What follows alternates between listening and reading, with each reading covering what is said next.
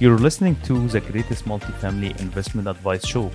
My name is Adam Ross, and now I'm talking everything multifamily for an in-depth conversation, and I will be diving deep into raising capital, deals, and underwriting process.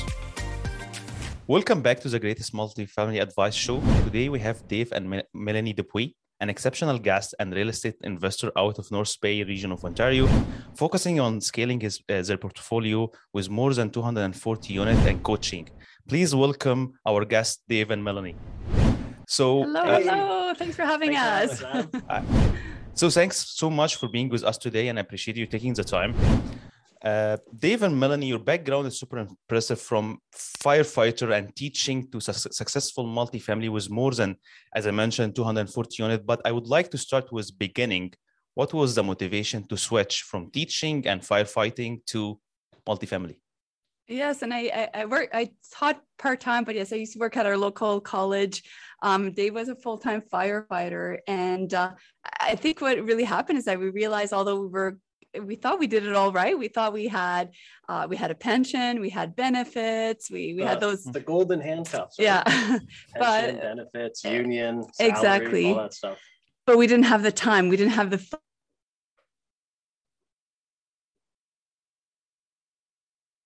Okay. I wanted more than that. I wanted just the freedom of choice to be able to have our flexibility and more time with our children. One little thing for me was I really, really wanted to make sure that I just had more time with the kids and be able to see my little guy get on the school bus and off the school bus and be there for my girls after school. And I wasn't able to do that before. So that's what really motivated us to get started. Yeah. So about as a business, what was your initial target market and now? I think we mentioned that you're working now in the US on different markets and Mexico and Caribbean, I think, and also Ontario. What was the initial markets and what is your criteria right now when you're choosing a market? Criteria right now, and you're bang on, Adam. So Canada, yeah, US, Mexico, Costa Rica. So the criteria now is more and more landlord friendly, right? So provinces or states or countries or asset classes that allow you to have more control over the asset. So what I like about, let's take Canada, right? Multifamily is our kind of our bread and butter.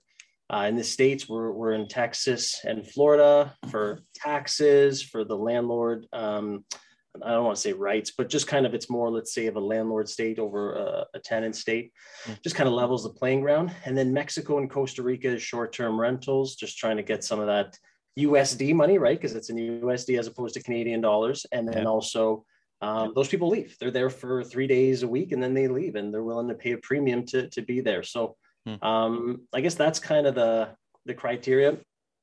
So still doing it again with no joint venture partners and none of our own money, right? So that's this is going to be another question about the actual financing. But you mentioned a great part, which is basically the cap rate and investor-friendly markets, whereas in Ontario, there's rent control, it's cash for keys, it's hard to kick out, not gonna say kick out tenants, but to apply your strategy, which is now been on the market more than 10 years, which is forced appreciation, is hard to make it on this market. But if we switch it to Saskatchewan and Alberta, why not Saskatchewan, Alberta, and why is the focus on more in Florida and Texas, and right now also Alabama, Cincinnati, Ohio, different market in US. What was the upside about the US market? Yeah, and great. And I agree with you with Alberta. We like Alberta as well.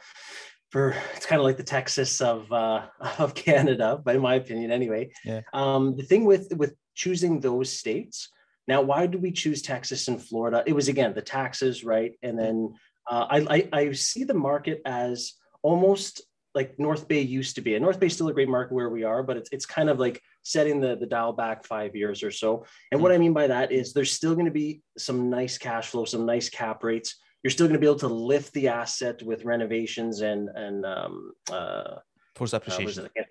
I can't think of what you say. Once you stabilize it, renovate and reposition the asset. The reason I chose those is I just find, like, Ohio, again, is a great market, but I just find it's always done that, right? You will get some appreciation, but I just find Texas and Florida, there's a bigger lift year over year. So that was but again, the whole red belt in the States is a pretty safe bet. But yeah, that's why we picked those two states out of all the red belt, in my opinion. Yeah. And we just really wanted to diversify as well, our portfolio. So, we still own a lot of properties here in Ontario, but we, at this point, we really wanted to have a diversified portfolio using, of course, the basic strategies that we use, however, implementing them in different states and different countries as well. So, regarding the US sport, what is your, criteria for the underwriting, like cap rate wise, vacancy rate? So what is the main thing you're looking for when you're looking for a deal on the US side, on this market in particular? Yeah, I'm typically looking, I'm not saying that I won't look at anything under 6 cap rate, but I typically like to look at 6 cap rate or over. 8 is obviously, well, I don't have to explain that. So I'm typically 6 and over ish, not a hard and fast rule. You can still find deals at 5 that are awesome. But that's kind of like my landing area. And then I forget your other question, Adam. You said cap rate. Oh, the vacancy rate. I'm looking for less than, I'll underwrite with 3 typically, but I'm looking for, 5, 2 to 1. Well, even it depends on the asset class. Like I like it to be lower than that. I'll underwrite with 3, but I like it to be even lower. But I just give myself that buffer. Yeah. So going back to the actual performance of the actual property, I like to focus on the main things here. When you're looking for a deal on the return side, what is your target for the internal return and the cash on cash percentage wise? And it really depends. I mean, some properties we're going in and the cash flow may not be quite as high. We know that we're going to get a huge appreciation, hundreds of thousands of dollars on some of the properties that we're finding. However, the cash flow from day one may not be as high. If somebody's just getting started in real estate, perhaps that's not the best strategy when you first start. When we first started, it was all about cash flow because we wanted to quit our full-time job. So, and that's often the way as a real estate investor, when you start off, especially if you do want to create that time and financial freedom for yourself, you'll want that cash flow coming in to help replace your income. And then once you do get to a certain point, then you can go after the properties where even if the cash flow is not quite as high, but you can get those forced appreciations. Those ones are really nice as well. No, I agree. There's no set number, Adam, per se. It's almost like an overall picture. Something can have a great rate of return, but how much time, effort, money, headache am I going to have to put into it? So it's almost like an overall picture as opposed to just the dollars and cents. It's, hey, this is really going to be worth the squeeze, but I'm going to have to raise a lot of capital just for this project. It's going to be time intensive. And all that resource intensive, maybe it's not worth it. Maybe I get some lower hanging fruit somewhere that doesn't have as big of a ROI, but it's low hanging fruit and I can do it in my sleep. So it's kind of that overall picture. No, it really is the bigger picture, especially now. At first, it was all cash flow because that's what we needed, even if it was a little bit more time consuming. Yeah. We were okay with that to get started in our portfolio. And now it's just really that balance of course, good cash flow, amazing appreciation, and low maintenance as well. And although we're not doing our own property management now, we did for years, but we're no longer doing that. It's nice to be able to be hands off and know that places are getting rented and overall the tenants are really good and take care of the properties and all that as well, because that does decrease your expenses as well.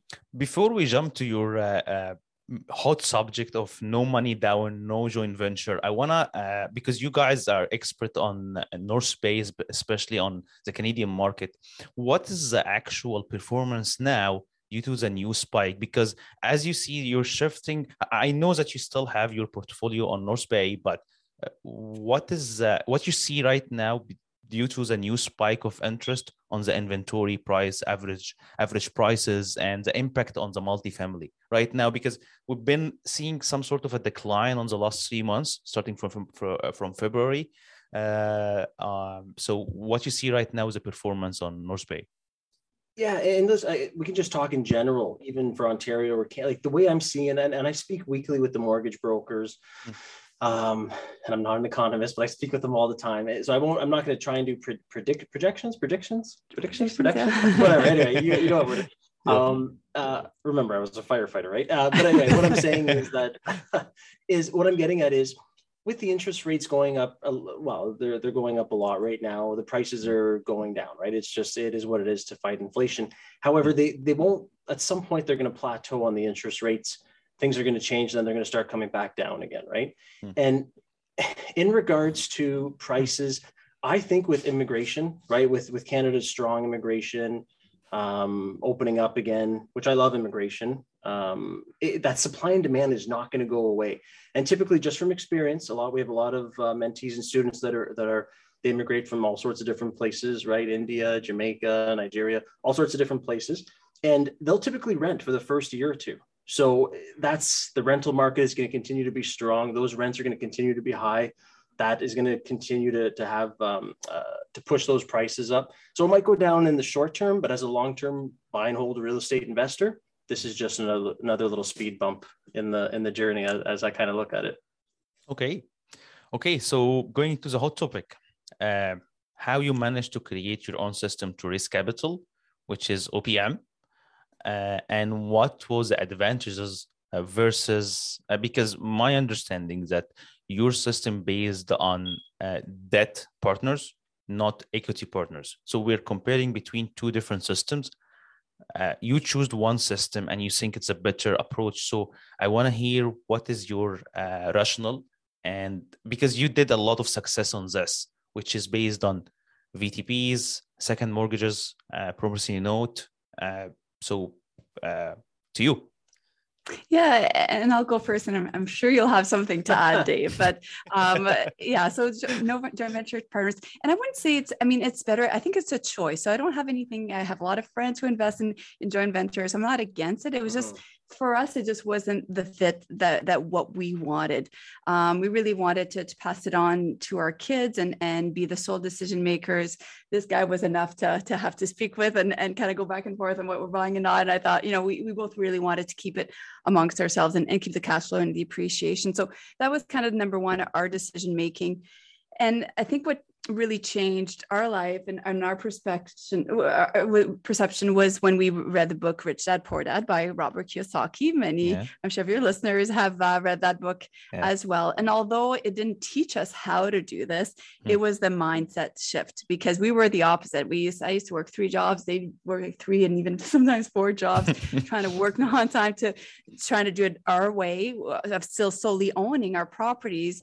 And we were just changing our time for money, and that's not what we wanted for ourselves or for our kids. And then we started hearing about vendor takebacks and promissory notes. And once we had the mindset, realizing that this is not a scam, this can be a win-win. Like the people who lend us money, whether it's the owner or somebody's secured funds like RSPs or 401k for those in the States, it benefits them the same way that it benefits me as well. And once we made it a win-win, that's how we were really able to grow our portfolio.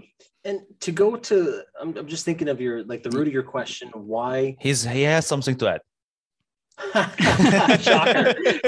I called it, right? Well, right, Adam? Yeah, I'm just thinking equity partner versus debt partner. It's just, we knew that as long as we had someone else's money for the down payment, the renovations, the deposits, all of those things, we could do what we needed to do, raise the amount of money, give them a healthy return without having to give them 50% ownership or 40 or 60, whatever the split is. So it was almost as though, I'm not saying we knew too much, but it was, I couldn't live with giving someone 50% of the work and the lift that I had. I'll gladly give them, 8, 10, 12% interest on the money that they lent me. But that legwork and the work and the sweat equity or whatever that we put into it, I just couldn't fathom giving them 50% of that. So it was almost, but again, it's a personal choice. A lot of people do joint ventures and that's fine. It's just, I just wanted to keep more of the money, to be honest with you. I have something to add here, to be honest. Yes. Because the strategy here is, it's show how you really hard worker, because on the debt part, you really have to stress yourself, because if you're not paying, and let's say in this year you have 5-6 properties, who's after you can really have a rest, like can take your property, because if you're not performing. But this is meant showing that you guys were really doing hard work, because you didn't lose any of your properties. So I'm going to tell you the challenge. The challenge is always thinking that on equity partner, you have time to perform in 5-6 years. But on the actual part of the debt partners, which is you're succeeding on, you're really showing your mentality, because you didn't lose anything. You've been always meeting with your due. You are paying your 10, 12%, which means that you're performing. But the issue here is the stress. And the, as you mentioned, is the actual person choice. But you're succeeding and you're making more returns on investment than others. But it's more aggressive, I think, unless you disagree with me. I wouldn't disagree in some sense, but I'll add some context to it. So a couple of things as well. So although, you know, so one year, for example, we bought 12 properties in 12 months, no JVs, none of our own money. That was 56 apartments. Now, I didn't just look at those 12 properties. I analyzed a whole lot more of deals, and you're bang on. Not every deal will make sense. No. And some interests were higher, right? In the double digits, some were 3%, some were 5%, some were 5%. It just depends on the actual deal itself. And I love giving myself a lot of time. Like I usually wouldn't do it 1 year unless I have a really, really strong exit strategy. Quite often they are longer terms. It could be 3 years, 5 years, 7 years, but it's really identifying your, and that was my fear. So I completely, and I love your question, Adam, because that was my mindset. I was so afraid when I started, what if I can't pay back anyone? And that's why we create a strategy where we have to have, and if anybody's excited about this owner financing and those different strategies, you have to have an extremely clear exit strategy before you enter the deal. And that's how we've been able to grow our portfolio successfully, because I don't just accept any deal.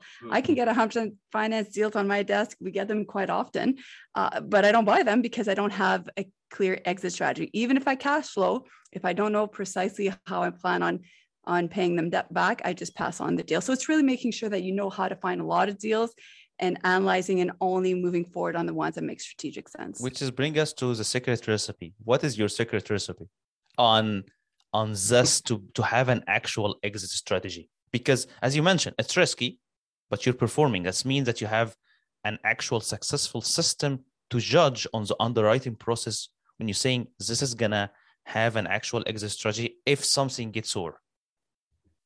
Yeah. And again, it's not like just kind of like the criteria, it's the overall picture, and it comes with, how do I say this? Yes. Yeah, strict underwriting 100%, right? The ARV, the after repair value is going to come into play, the underwriting, what's the financing going to be on the back end? All of that comes into play. The tenant profile, that's also going to come into play, the management, how much renovation. So like, and I know I'm giving you a broad answer, Adam, it's just, it's not one secret sauce. It's applying all of that knowledge together. And just making sure, right? If you have tenants that are lifers and you're thinking, hey, I'm going to come in here, I'm going to up the rents and I'm going to do all this stuff. And let's say you're buying a duplex, there's 2 units.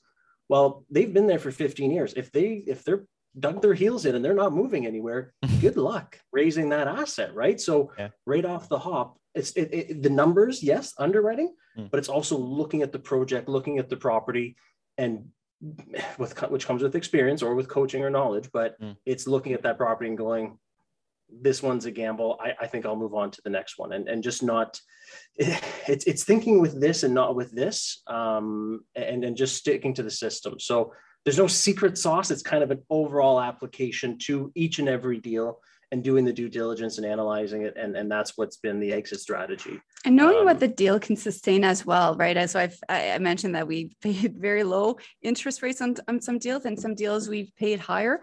And it just because it depended what the deal could sustain. Some deals can sustain a higher interest rate because I know I'm going to make hundreds of thousands off the deal. I'm okay to give a little bit more to my lender because it's a win-win and everybody's happy. And then we're going to continue doing business together. Some deals, I may not be able to go as high because again, it's just my exit strategy wouldn't be there as well. So it's Dave is bang on. We take the emotions out of it. It has to be a numerical, logical, strategic decision as opposed to thinking with this, especially when you've put in your heart into it. I mean, some deals that we spend a lot of time in and even some money on, and we decided to walk away. We backed out and we backed out, not because we wanted to, but because it made financial sense to just back away from the deal. Okay. Going back to the U.S. market, how was your system in the U.S.? What was your approach for the U.S. deals? Did you follow again the VTPs and the same strategy, or GV, because you mentioned still you're following your system, which is no GVs, just your system. Same philosophy, and I don't want to say the same thing because there were complications as Canadian. I shouldn't say complications. Differences. There you go. Differences. but there is complication, to be honest, because in U.S. you're alien. You're not a U.S. citizen. So the lending option is less for you as a Canadian. So it's not easy like here. 100%. And we're foreign nationals or aliens, whatever exactly. Yeah. So it was getting that structure set up properly, right? With the cross-border accountants, cross-border lawyers, making sure that we're not going to get double taxation because then what's the point? But it was the same strategy. Like I'll take a deal in Texas. It was a mobile home park. I think it was 11 or 14. Anyway, it doesn't matter. And it was a mobile home park. The seller was going to hold the first mortgage of, don't quote me, this was months ago, maybe 65 or 75 loan to value first mortgage. Okay. So same thing, right? Same seller financing that we're doing here. So the first one was VTB. The first part, 75% VTB. Okay. And then I was going to get promissory notes from Canada, which obviously have to be higher because of the exchange rate, but I was going to be using funds from Canada as my down payment. Oh, okay. And so the same philosophy, the same negotiations, the same underwriting, knowing a little bit of nuances, right? Having to get EINs and things like that and setting up the structures, which again is just typical caveat to doing real estate in different places.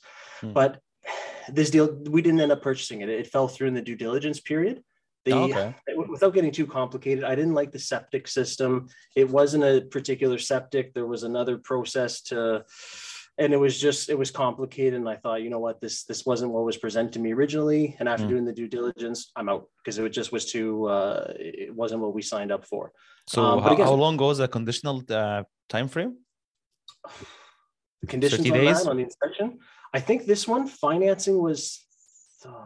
60? Again, I think the inspection was 15 and financing was 30 or vice versa. But this was like 5 or 6 months ago. Okay. But this is for financing only 30 days? That's okay. Correct. It was hard money lenders. Oh, okay. Okay. So hard money lender. Sorry, I'm mixing up deals now. We had a 10-plex that was hard money lenders and we had a mobile home park that was seller financing. So the seller financing was, the inspection was subject to 15 days. And that's when we had the home inspector go out and we didn't like the septic. Sorry, we had 2 deals. I'm mixing them up. So the seller financing one was the mobile. That's what happens, right? The mobile home park that fell through. Because we analyzed a lot of deals, right? Well, it was 15 days inspection. There was no financing. The other one was hard money lender. And that's where the deal fell through, was that septic issue. And it just, I was out. So because Melanie mentions us about many deals, every investor has this criteria. Like for me, like some people having 100 deal on their desk every year, they analyze 30, they submit offer for 10, and they close on 1 and 2. So what is your criteria here on when you're looking for how many of them you do underwriting? And because you're not going to close or you're not going to submit an offer in each deal you're going to have. So. And it's on full transparency. I find it difficult to put an actual number to it, because it just depends. Like it depends on, I mean, probably what's happening in our portfolio. Some months we're not as active. Maybe we're overseeing, we're making changes with the property management. We have new staff members, all that kind of thing. Some months we don't buy any property. Like it was in 2020. The first 9 months of the year, we didn't buy a single property and we had analyzed, but there was something going to go. And then the last 3 months, we bought 119 units. It's peaks and valleys. Good for you guys. Yeah. So, I mean, obviously the more, the better. We try to analyze as many as we can. Some of them also take a very long time. Some of our deals that we maybe said no to 2 years ago for whatever reason, yet we kept in contact, for example, with the owner, and something in the deal changed, maybe whether it was tenancy change or price changed, or and those ones came to fruition as well. So if ever you analyze a deal, and although it doesn't make sense for you right now, sometimes if especially if you had a big interest in it and you saw the potential in it, keep it in mind, because sometimes it's just timing for either for yourself or for the owner as well. Okay. So going back to the fun, which is, I want to talk about your largest deal so far and your largest success. Can we bring a deal and we can break it down? Like how much was that? How you got the deal? What was closing cost? How long did it take you to close a deal? Yeah, I'm trying to think which one. Your biggest. And see, I look at it a couple of different ways. Like we have a 50-plex, and then, but it's like some deals we've doubled what the purchase price was. We've doubled, so it's like, oh, that might be my, like, you know what I mean. So it just depends on.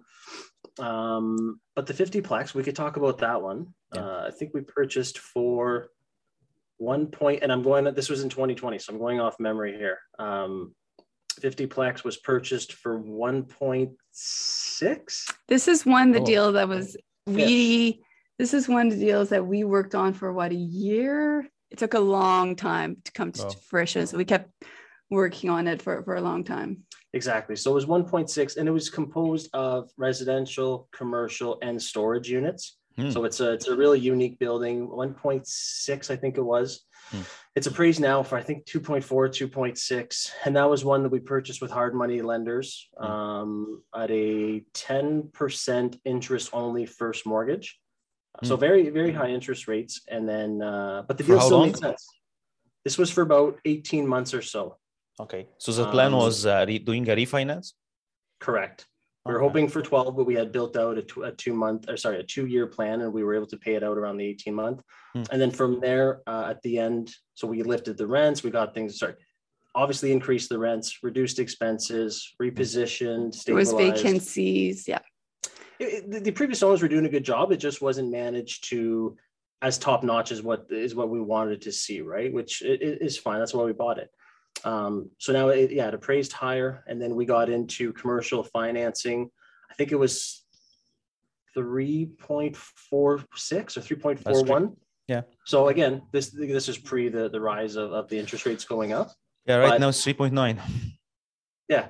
That was the thing. So, and again, you have to look at different things, right? Because it was a tertiary market like North Bay, because there was commercial component to it. It's a multi-use. So the lenders were like, during COVID, commercial wasn't really the most attractive. So we were able to refinance and exit it. And now a cash flow is a lot higher. And it was purchased with 100% financing in 2020 during the pandemic with 10% interest rate on the first mortgage. So your part here of adding value and change the performance, usually you see an actual opportunity when you see the expenses more than 50% of the total.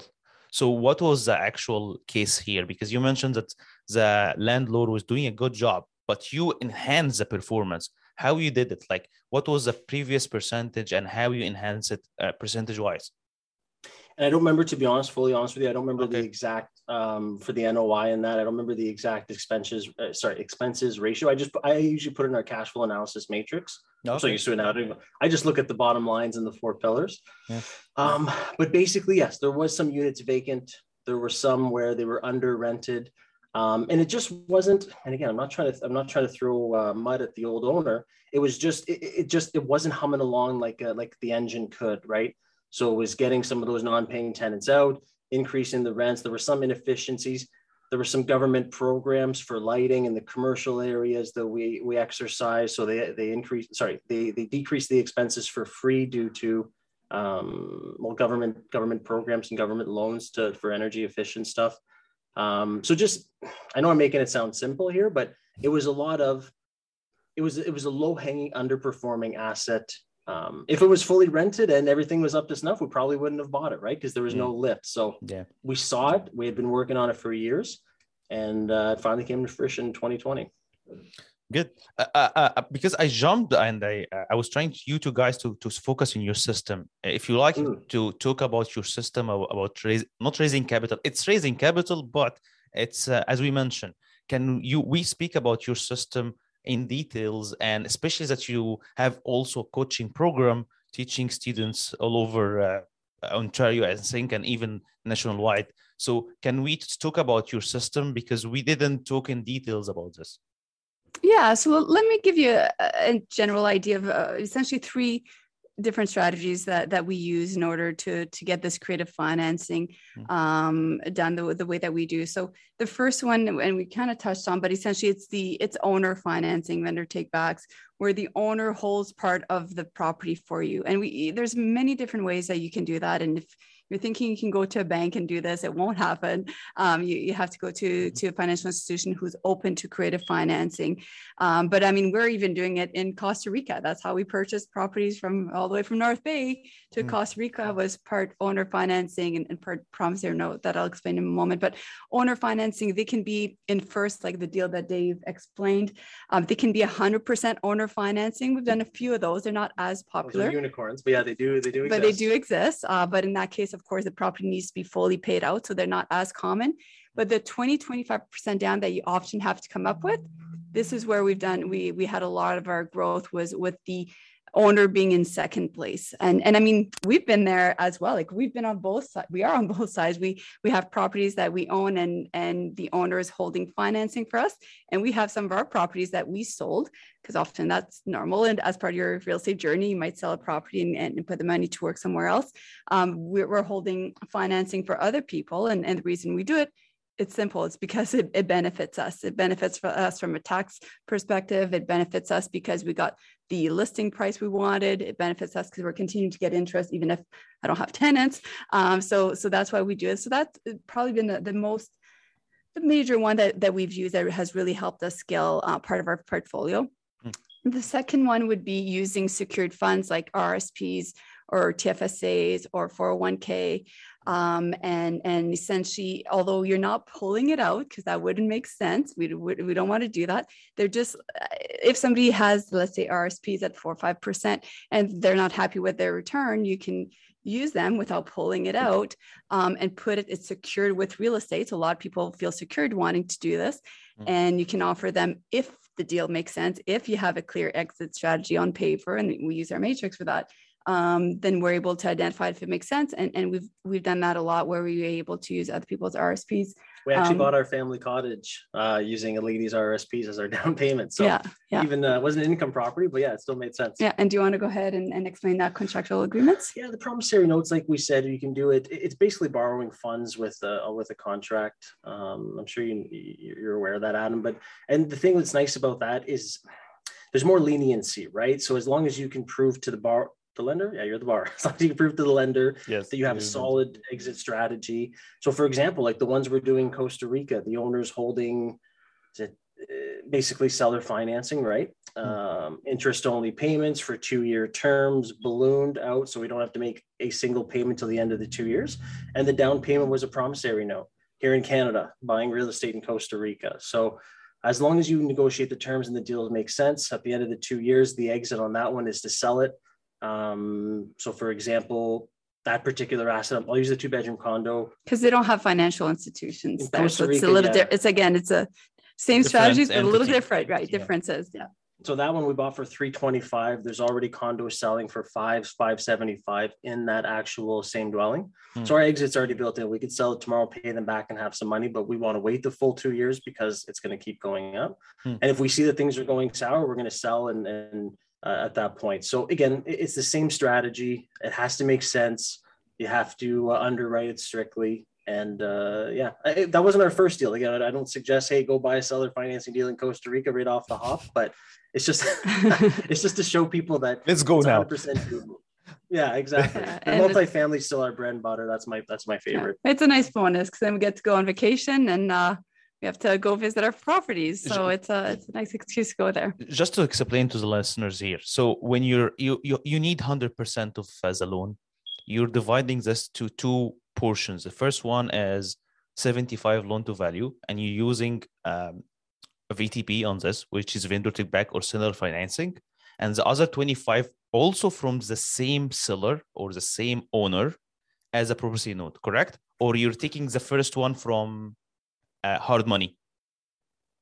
Either or. So let's use an example. So for the Costa Rica one, the seller is actually holding the first mortgage. So on that 325, they're holding 225 or 227. So they're holding the first mortgage basically. Yeah. And then the down payment, that's where the money came from Canada.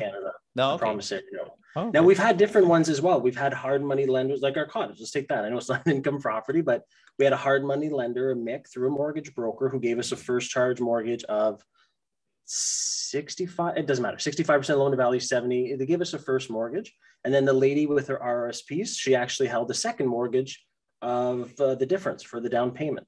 Hmm. So it can work either way. Seller financing, they can be first, they can be second. Typically, we see people wanting to be second. And then you just have to find a lender.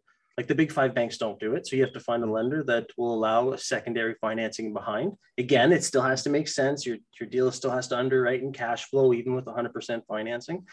And that's why Mel was saying earlier, we look at a lot of deals because not every deal will make sense 100% financed, right? So that's where that repetition comes in. It's like a muscle.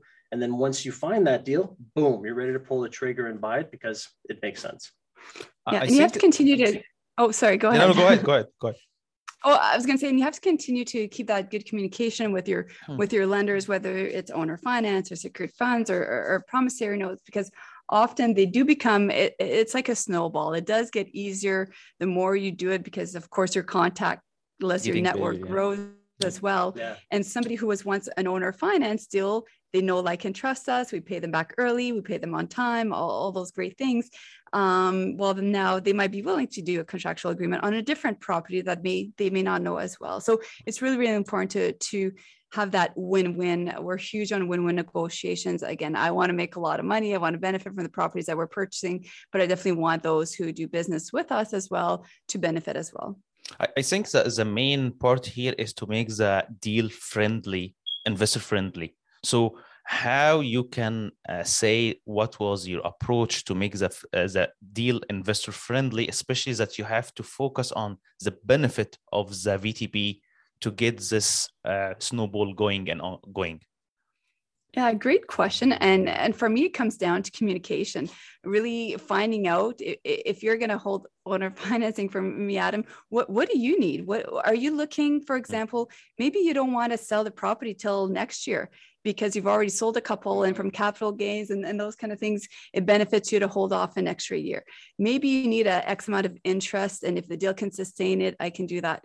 Maybe we can do a balloon strategy with the, I mean, so it's really finding out what you need, what's important to you. Is it the asking price? Is it more the interest? Are you okay with lower price to entry, but you want more monthly cash flow? Do you want interest plus a payment? So it's just really having a conversation. And that's where, again, every deal, especially when you do this creative financing, every deal is different. The length will be different. The interest will be different. The whether you do just interest only or balloon strategy with the interest or all those things are literally different for every single one of our deals, because it's putting the creative in creative financing, right? That's what I love saying. It's like building a puzzle. Yeah. So I think the last real estate question will be how you manage to have a constant pipeline for deals, because you said not all of the deals making sense. We're not going to go always with wholesaler or off-market deals or MLS. So how you manage to have a constant pipeline for your deals? And excuse me.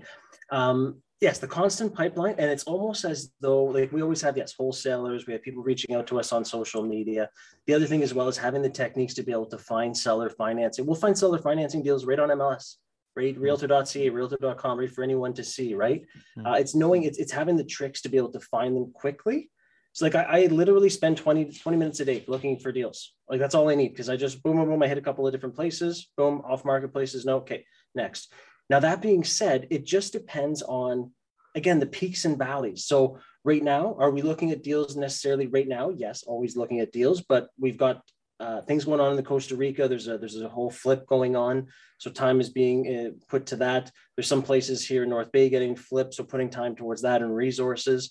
So it's just right now, do I need to buy a building? No. Do I want to? Yes, because it's fun, right? But it's just that, what am I trying to say is, the deals are always there. Sometimes more than others, we're actively in acquisition mode. So then it's like, hey, pour on the deals, but sometimes we're not. So it just depends on what peak and valley we are in acquisition or stabilization mode.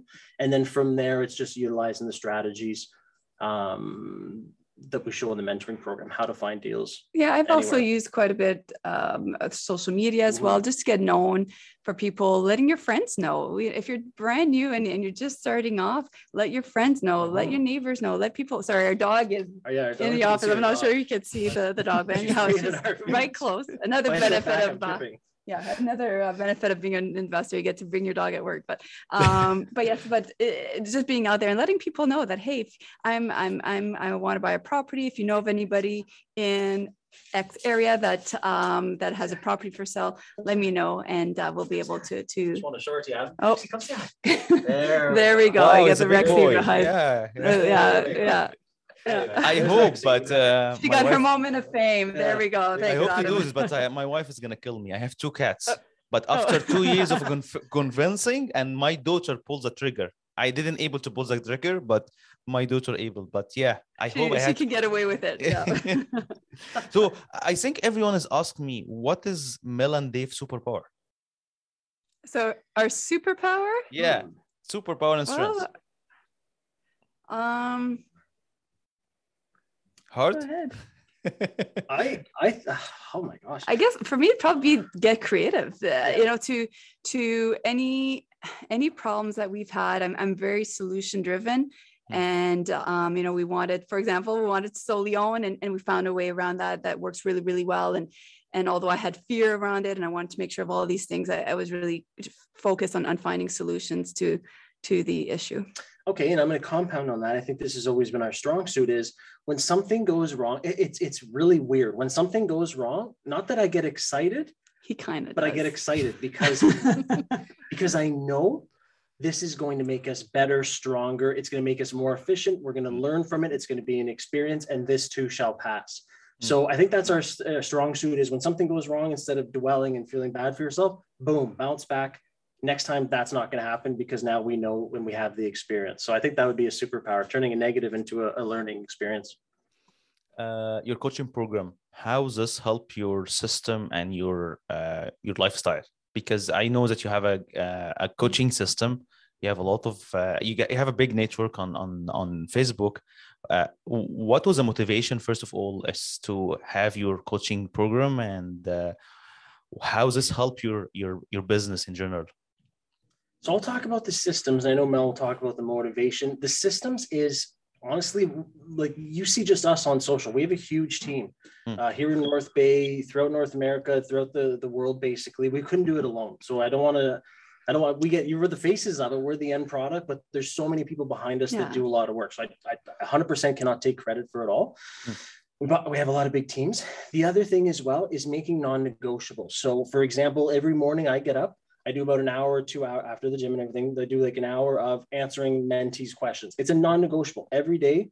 Sometimes it's 30 minutes, sometimes an hour and a half. Answer the questions every single day. Once a week, I go live with the Action Family. Non-negotiable, right? It's just part of our schedule. It's in the calendar. We did it. We're in Costa Rica. And it's part of our life. The family understands it and all that. So we have systems and a team in place where once you make something non-negotiable, then it's just part of the process. Now, the motivation, I know. Yeah, and the motivation, I mean, we weren't planning on becoming mentors. It's not like we bought 5 properties and, hey, let's become mentors. We had we had over close to 100 doors, I believe. And we were on our way to a real estate investing conference, and we got in a really, really bad car crash. We almost died that day. It was a caused by a transport driver who was driving carelessly. We were in the backseat of the vehicle, and we rolled across a highway 4 times. We landed upside down. The vehicle was completely crushed. They don't know how we survived the crash, but somehow we did. And it was a life-changing moment for sure. I mean, I thought I was dying. I have 3 kids.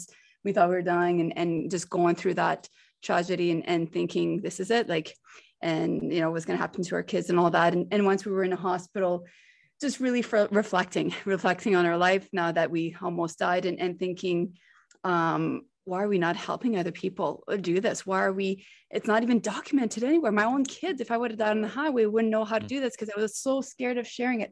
Scarcity mindset. Yeah. Like, even my mom used to ask me, Mel, how are you buying all these properties? You win the lottery? I'm like, don't worry about it, Mom. Everything's good. Everything's legal. Don't worry. But that, it just changed my mindset. And now we have, you know, countless hours of Dave's live and documents and all that kind of stuff to pass on to our kids. And I love it as well. The reason we continue to do it is because we have so many success stories. Like, we've been doing Menti Monday. We started doing that just for fun about 86 weeks ago. We just started featuring one of our success stories, whether somebody bought 3 properties in a month or 4 properties in 5 months. And we've been doing that now for over 85 weeks, which is pretty amazing. It shows that nothing special about Dave and I. It's just, we knowledge, resources, and action. That's my triangle to success, right? We have the knowledge and resources to pass on. I like about you guys, to be honest, I like about you guys, your marketing strategy. I like where I can find you in ads on YouTube, and Instagrams, events, your coaching program. You have a really solid planning to be in different real estate events, and we can see your success. And I appreciate that. Yeah, I see it everywhere. Oh, so thank you. And like Dave said, we'd be lying if we take full credit. We have I have the most amazing team in the world. I'm very, very grateful. Our team members are really, really good, and we definitely couldn't do it without them for sure. Yeah. So the last question will be how people can reach you. Well, you basically said it. So we're on all social media platforms. We're on YouTube, on Instagram, on Facebook, and you can always find us. Our handle is always investor mel dave. So investor mel dave. If you want to, I know we talked about the strategies. If ever you want to have I have a video where we're actually drawing as well on the whiteboard what this looks like. So we actually put numbers behind what we explained today. You can go to as well, www.3secretstrategies.com. So it's 3secretstrategies.com. And you can register for the free masterclass there where we're actually in front of a whiteboard. I know I'm visual, so I like seeing the numbers. So if you're like that as well, go check that out as well. 100%. Thanks a lot for being with us today. And I appreciate you taking the time. And we're really happy to bring you again to the show. Awesome. Well, thank you so much, Adam, for having us. Great chatting with you. Yeah, thank you so much, Adam. Thank you.